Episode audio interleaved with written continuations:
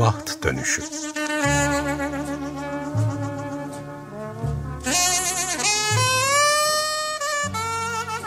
Kısa öykü okumaları ve büyüme biçimleri Hazırlayan ve sunan Ayşe Görür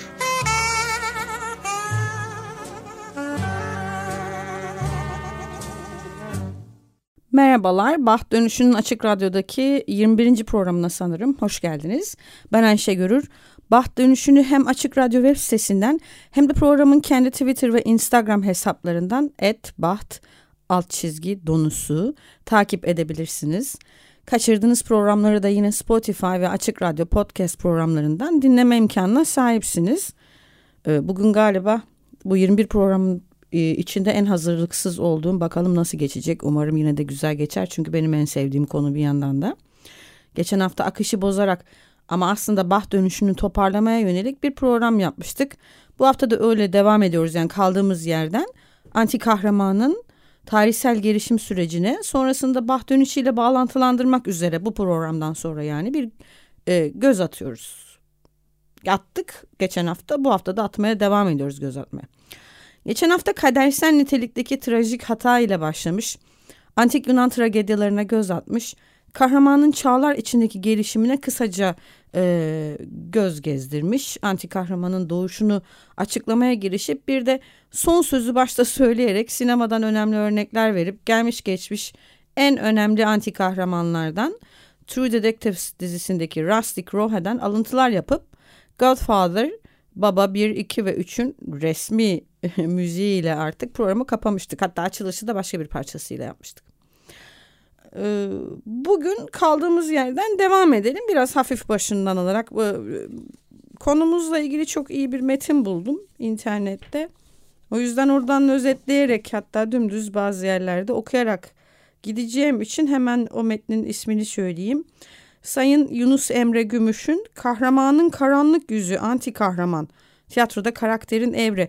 Tiyatro üzerinden e, o, belirli bölümler var bu metinde ama biz onları kısa öykü üzerinden de değerlendirebiliriz. Bir çok bir farkı yok. Çünkü tarihsel bir bakış bak, atıyoruz bugün. Anti kahramanın yükselişine bir bakalım o zaman. Değişen toplumsal ve politik koşulların yanı sıra estetik anlayışındaki dönüşümler ve modern çağda insanın içine düştüğü psikolojik durumlar sonrası anti kahraman kavramı tarihsel bir gereklilik olarak ortaya çıktı. Yani bu anti kahramanın ortaya çıkışını bir nesesite, zorunluluk olarak görüyor yazar. Her türlü kurgusal anlatının merkezinde öyle ya da böyle bir eksen karakter vardır ve bu özellikleri ne olursa olsun anlatılan hikayenin kahraman, kahramanı olarak tanımlanır. Bu tanrısal özelliklerle donatılmış bir savaşçı, cesur ve gözü kara bir şövalye ya da var, varoluşsal sorunlarla can çekişen bir karakter olabilir. Alışılmış kahraman özelliklerini taşımayan karakterlerin gerçek hayatta bireyin dönüşümüne eş zamanlı biçimde edebiyatta ve sanatta boy göstermesiyle birlikte karşı kahraman kavramı şekillenmiştir. Kurgusal türlerde kahraman karşıtı özelliklerin bilinçli şekilde karakter tasarımına dahil edilmesiyle birlikte dikkat çekici ve yeni gerçekçi bir model olarak karşımıza anti kahraman olgusu çıkmıştır.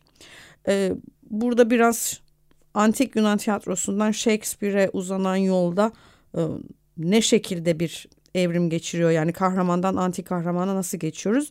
Öyle bir bölüm var onu da size okumak isterim.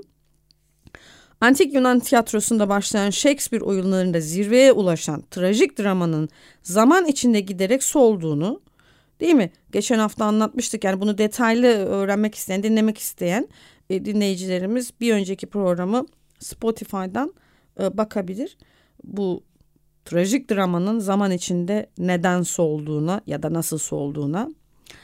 Steiner bu düşüşün yan ardında yatan nedenlerin modernitenin yükselişi, sekülerizm, ahlak ve etik üzerinde değişen bakış açıları olduğunu savunur. Bu dönüşümün somut göstergelerinden birisinin de karakterin evrimi yani karakter dediği oyundaki ya da hikayedeki karakterin evrimi olarak kendini gösterdiği söylenebilir. Eksen karakterlerin günün seyircisinin ilgisini çekecek şekilde dönüşüm geçirerek kimi zaman anti kahraman şeklini aldığı görülmektedir. Hatta burada Hamlet'ten bahsetmiştik ama Hamlet'i e, tabii anti kahraman olarak almıyoruz. Nasıl aldığımızı yine Spotify'a bakarak e, dinleyebilirsiniz. 20. yüzyılın kültürel değişimleri ve sosyal çalkantıları geleneksel kahramanlık kavramlarının sorgulanmaya başlamasına ve anti kahramanın doğuşuna neden olmuştur. Anti kahraman popüler kültürde özellikle sahne ve görüntü sanatları alanında seyirci açısından çok ilgi çekici bir figürdür. Geleneksel kahraman arketiplerine meydan okuyan anti kahraman tasarımı kısa sürede çağdaş hikaye anlatımında da önemli bir yere oturmuş. Tiyatro, edebiyat, sinema ve televizyon dünyasında neredeyse eş zamanlı büyüleyici bir arketip olarak ortaya çıkan anti kahraman sinemadan çok fazlasıyla e, örnek vermiştik geçen hafta. Yani karakteri geleneksel kahramanlık ideallerinden uzaklaşarak özgürleşmiş, özgürleştirmiştir. Burayı tekrar edelim. Anti kahraman karakteri geleneksel kahramanlık ideallerinden uzaklaşarak özgürleştirmiştir. Anti kahraman ahlaki standartlarından sapan özellikleriyle ve karakteristik özellikleriyle öne çıkan bir kahramandır. Erdemli nitelikleri bünyesinde barındıran klasik kahramanın aksine anti kahraman genellikle kusurlu ve ahlaki açıdan tekinsiz bir yapı sergiler. Geleneksel kahramanlık arketipinden ayrılış anti kahramana bir gerçekçilik duygusu kazandırır ve izleyicilerin onların insani zaafları ve iç mücadeleleriyle derinlikli bağlantılar kurmasını sağlar. Anti kahramanların en belirleyici özelliklerinden biri çok boyutlu olarak tasarlanmalarıdır. İyi ve kötü arasındaki o gri alanda var olurlar ve genellikle birbirleriyle çelişen insani özellikler sergilerler. Tıpkı normal insan gibi, gerçek insan gibi yani e, Odysseus gibi değil e, ya da işte Sofokles'in herhangi bir kahramanı gibi değil. Bizden biri gibi. Bu özellikleriyle kolayca kategorize edilemezler. Eylem ve yönelişleri doğru ve yanlış arasındaki çizgiyi muğlaklaştırır. Dostoyevski'nin yer altından notlarında ilk kez kullanılmış bu terim günümüzde özellikle işte biraz önce de bahsettiğimiz geçen hafta da bolca konuştuğumuz gibi roman, televizyon dizisi bolca değil mi True Detectives'den bahsetmiştik ve film sektörü sayesinde son derece popüler bir haldedir. Ancak tüm popülerliğine rağmen anti kahraman tanımlaması son derece güç ve muğlak. Birden fazla anlam içeren yani çünkü Aristo'nun yaptığı gibi bir kahraman tanımı yok, karakter tanımı yok anti kahramanın. E, zıt tanımları bünyesinde bulunduran bir yapılanmayla karşımıza çıkıyor yani. Çünkü neredeyse her anti kahraman kendine özgü özellikler barındırıyor. Yani kimisi Joker'i sever, kimisi işte Rusk Rohe'yi sever, işte kimisi Arzu Tramvayı'ndaki Stanley'i sever, kimisi Godfather'daki babayı Al Pacino'yu sever. Bunların yani beğenir, sever derken neden? Çünkü biz artık bir eserin iyi işlenip işlenmediğiyle ilgileniyoruz. Ne türden bir ahlaki ders verdiği bizi ilgilendirmiyor. Bundan da bahsetmiştik geçen hafta. Geleneksel kahraman arketipine bir meydan okuma olarak ortaya çıkan anti kahraman ilgi çekici bir karakter tasarımı olarak popüler kültürün vazgeçilmez bir öğesi haline geliyor böylelikle. Yani edebiyat dünyasındaki başarılı örneklerini mesela Beckett'in de içinde bulunduğu bir anti edebiyat yazarları grubu var ya da o isim verilmiş kendilerine belki daha sonra bahsederiz. Bunlar romandaki anti kahraman, tiyatrodaki anti kahramana benziyor bu anlamda. Romanda da tiyatroda olduğu gibi baş karakter olması muhtemel olmayan bir kişinin baş karakter olarak işlenmesi durumunda yani o kahramana anti kahraman deniyor. Neden böyle yani baş karakter olması muhtemel değil. Dediğimiz gibi alışılmış geleneksel kalıplar dışında yönelimleri, yönelişleri bulunan, iyi ve kötünün farklı tonlarını içinde barındıran baş oyun kişileri bu tanım altında e, değerlendiriliyor. Çünkü çoğunlukla geleneksel kahraman özelliklerini taşımıyorlar. Taşımamakla birlikte umurlarında değil, umurlarında olmamakla birlikte bir de karşılar zaten. E, değil mi yani? Sıklıkla toplumsal normlara karşı çıkan karakterler bunlar. E, bu karakterleri, kusurları, iç çatışmaları ve zaman zaman ahlaki açıdan tartışmaları, davranışlarıyla e, öne, öne çıkıyor. O sebeple anti kahramanlar geleneksel kahraman anlayışını da sarstıkları için e, izleyiciyi sorgulama, empati kurma ve yani derinlemesine düşünme yeteneklerini harekete geçiriyor. E, Kuşkusuz bu durumda sanat, dram sanatı tarihinde anti kahraman olgusu salt bir karşı duruş olarak birdenbire temelsiz bir şekilde ortaya çıkmıyor. Onu yaratan çağdaş tiyatro anlayışı ve toplumsal koşulların geldiği nokta olduğu kadar tiyatro tarihi veya bütün edebiyat tarihi boyunca kahraman imgesinin gösterdiği değişiklik. Bu noktada e, modern tiyatro veya edebiyat düşüncesinin kahramanı gerek kahraman imgesinin bugün aldığı biçim gerekse de gerekse bugünün toplumsal koşulları ve bireyin ötekiyle kurduğu ilişki biçimi dolayısıyla anti kahraman. Dolayısıyla anti kahraman köklerini antik çağdan ve arketipik kahramandan alsa da e, modernitenin bireyciliğe ve bireysel eyleme vurgu yapan kahramanının eylemsiz, uyumsuz, işlevsiz hale gelmesiyle oluşan kahramanı. Yani dağları delmiyor maalesef anti kahraman. İçinde bulunduğu dönemin toplumsal değerleriyle uyuşmayan, çoğunlukla o değerleri eleştirmek, yermek ve hatta yerinden sarsmak amacıyla kurgulanan ancak bunu yaparken eyleme değil, o yüzden dağları delmiyor yoksa e, değil mi dağları delen arkadaşımız da kahramanımız da toplumsal değerlerle uyuşmuyordu belki ama anti kahraman daha farklı, daha eylemsiz. Başarıya değil, başarısızlığa, değişime karşın aynı kalmaya vurgu yapan baş karakter. Böyle bir iddia da var yani hani o bizim 90'ların sonunda 2000'lerin başında çıkan I'm a loser baby. Değil mi? Beck'sin şarkısındaki gibi kaybeden. Anti kahraman olgusun yani kaybeden derken biraz dalga geçtim ama anti kahraman sıradan bir kaybeden değil. E, zamanla biz bu loser e, tipolojisinden e, bu, bu karakterden fazlasıyla sıkılmıştık artık. Her durumda loser loser. O değil anti kahraman tabii ki ama işte onun çıkışından da bahsetmiş oldum. Anti kahraman olgusunun 20. yüzyıldaki yükselişiyle geleneksel kahramanlık kavramına meydan okuduğu da söylenebilir. Postmodern dönemde anti kahraman çağdaş toplumun e, karmaşıklığına ve belirsizliğine bir yanıt olarak daha da önem kazanıyor. Toplumsal hayal kırıklığına ve otoritenin sorgulanmasına tepki olarak oyun yazarları ve öykü yazarları, romancılar geleneksel ahlaka meydan okuyan karakterler yaratmaya başlıyorlar tabii. Bu tür karakterlerin yer aldığı eserlerin ilk örneklerini yine tiyatronun dönüşüm dönemlerinden biri olan yani 19. yüzyılın sonlarına doğru ortaya çıktığını görüyoruz.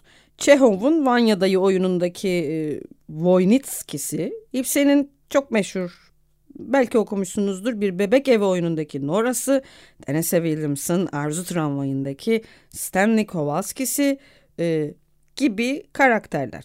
Modern tiyatronun sahneye aldığı erken dönem anti kahramanlar ardılları gibi kusurlu. Bu yalnız böyle kusur eleştiriyorum sürekli bunlar çok beğenilen karakterler elbette. Bizim dünyamızın kahramanları onlar çünkü. Sadece yani toplumsal normlar açısından kusurlular ama kimin umurunda değil mi artık zaten toplumsal norm, gelenek vesaire. Yabancılaşma ve can sıkıntısı içindeki bu uyumsuz karakterler geçen hafta bundan da bahsetmiştik. Hani biraz önce dedik ya anti kahramanı tanımlamak çok zor çünkü hepsinin çok farklı özellikleri var ama bir ortak yanları var. Onlar uyumsuzlar. Çoğunlukla eylemsizler.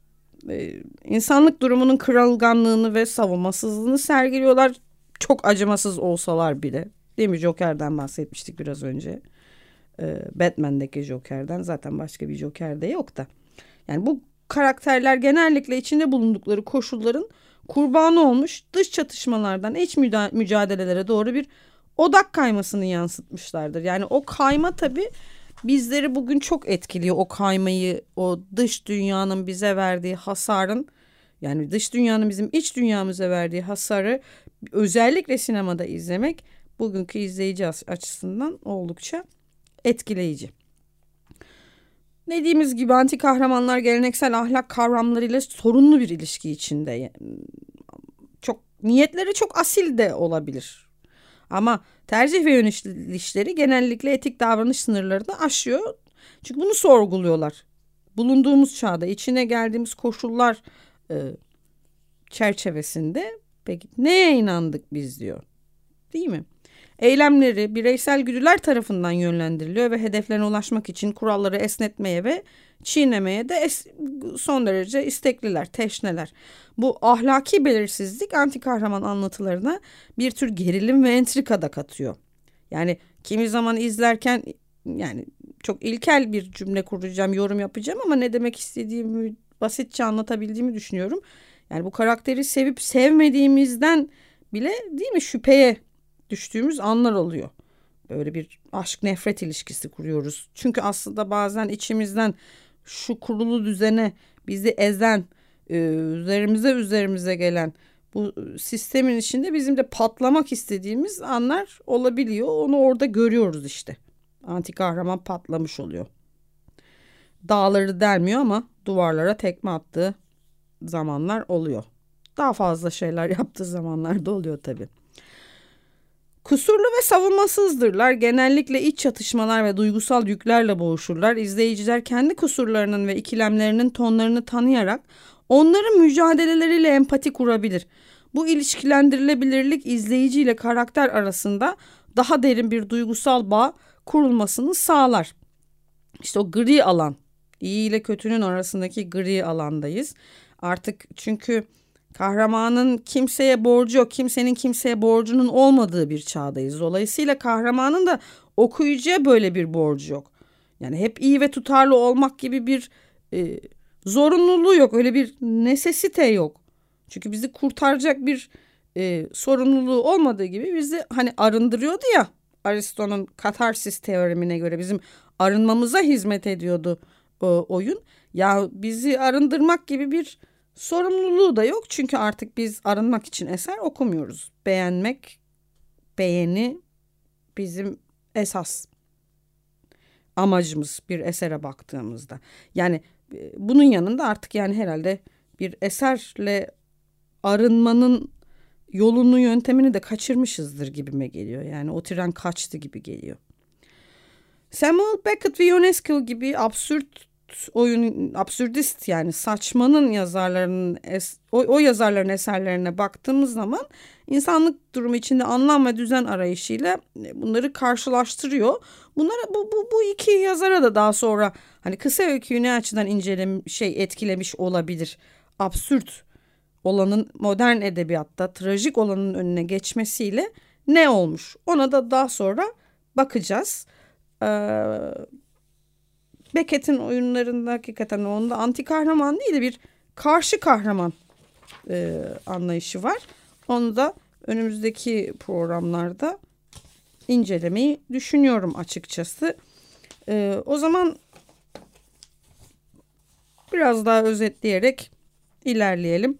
Antik Yunan kahramanları savaşlar, arayışlar ve doğaüstü güçler gibi dış çatışmalarla karşı karşıya e, kalmışlar. Bunlardan bahsetmiştik. Fiziksel güçleri ve kahramanlık niteliklerini sergileyerek zafer kazanmışlar. Mücadeleleri, ölümcül kusurları nedeniyle genellikle trajik sonuçlar doğurmuşlar.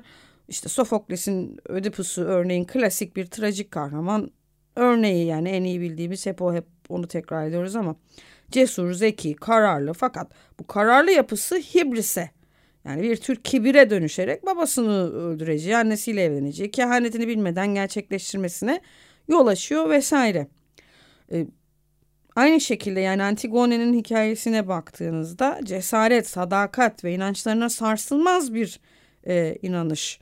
Değil mi? Antigone bu nitelikleriyle bireysel vicdan ve devlet otoritesi arasındaki çatışmayı temsil ediyor. Yani Medea'ya baktığınızda Euripides'in kadın kahramanı Medea kahramanca nitelikleri değil mi? Jason onu başka bir kadın için terk ettiğinde intikamcı bir öfkeye dönüşüyor. Büyük bir kararlılık, kurnazlık ve adalet arayışıyla her şeyi göze alarak trajik sonuçlara yol açan eylemlere kalkışıyor. Promethea'ya baktığınız zaman Aeschylos'un o da tanrılara meydan okuyan saygın bir titan. Değil mi? Ate yani ben de dimi deyip duruyorum yani çok iyi anlaştığımız bir konu oldu üzerine sanki sizlerle karşılıklı oturuyormuşuz gibi. Ee, ateşi insanlığa geri veriyor tanrılardan çalarak. Yani kahramanlar böyle anlatılıyor antik Yunan'da. Ama modern tiyatrodaki antik kahraman, anti kahramanlar ise kişisel şeytanlar, kimlik krizleri veya varoluşsal ikilemler gibi iç çatışmalarla boğuşuyorlar. Mücadeleleri daha çok içe dönük ve psikolojik, insan ruhunun karmaşıklığını ve e, toplumsal baskıların etkisini araştırıyor ve yolculukları her zaman zaferle sonuçlanmayabiliyor. Hatta çoğu zaman sonuçlanmıyor. Daha ziyade kendilerini ve çevrelerindeki dünyayı daha derinlemesine belki anlamalarını sağlıyor. Ee, burada tam yerinde bırakıyorum. Bugün kapanışı bu işte. Kişisel şeytanlarımızla karşılaşma anlarımızı en iyi anlatan ve anti kahramanların belki de en parlaklarından biriyle yapalım. Müzik dünyasından bahsediyorum elbette. David Bowie, The Man Who Sold the World'ü şan şöhret sonrası kendiyle bir karşılaşma anını betimleyerek yazıyor. Bowie bu şarkıda yani hani şöyle İngilizce ve Türkçe çok kısa anlatayım, anlatayım değil de okuyayım. I laughed and shook his hand and made my way back home. I searched for form and land for years and years I roamed. I gazed a gazeless stare at all the millions here. We must have died alone a long time ago. Güldüm ve elini sıktım ve eve dönüş yoluma koyuldum. Bir yapı ve bir toprak ülke aradım. Yıllarca dolaştım. Dik dik baktım buradaki milyonlara yalnız ölmüş olmalıydık uzun zaman önce. Bowie bu şarkıda aslında kendi şöhret yolculuğunu, asıl kendine yabancılaşmasını ve hayranlarıyla olan ilişkisindeki tuhaflıkları vurguluyor. Bu metaforları inceleyen kimileri ise şarkıda anlatılan yine hep döndüğümüz kişi İsa peygamber olduğunu söyleyen de var. Şarkıda öldüğü sanılan ancak ölmeyip kontrollü şeytana karşı hep elinde tutanın e, Tanrı'nın oğlu İsa olduğu bir taraftan mantıklı belki şarkının tamamına bakınca anlayabilirsiniz. Kimileri içinse dünyayı satan adam şeytanın ta kendisi. Ee, bir başka açısı yani okuduklarımı size özetledim. Yani Adem peygamber olduğunu söyleyen de var. Tabii bizim baht dönüşü açısından çok manidar değil mi? Zaten evet yani Adem tabii dünyayı değil de cennete satıp e, bizi buraya getiriyor sayesinde buralarda. Sonra The Man Who Sold the World'ı dinliyoruz. İddialar böyle. O zaman e, çok da yorum yapmayalım. David Bowie'den The Man Who Sold the World ile programı kapatalım. Bahtınız ve radyonuz açık olsun. İki hafta sonra görüşmek üzere.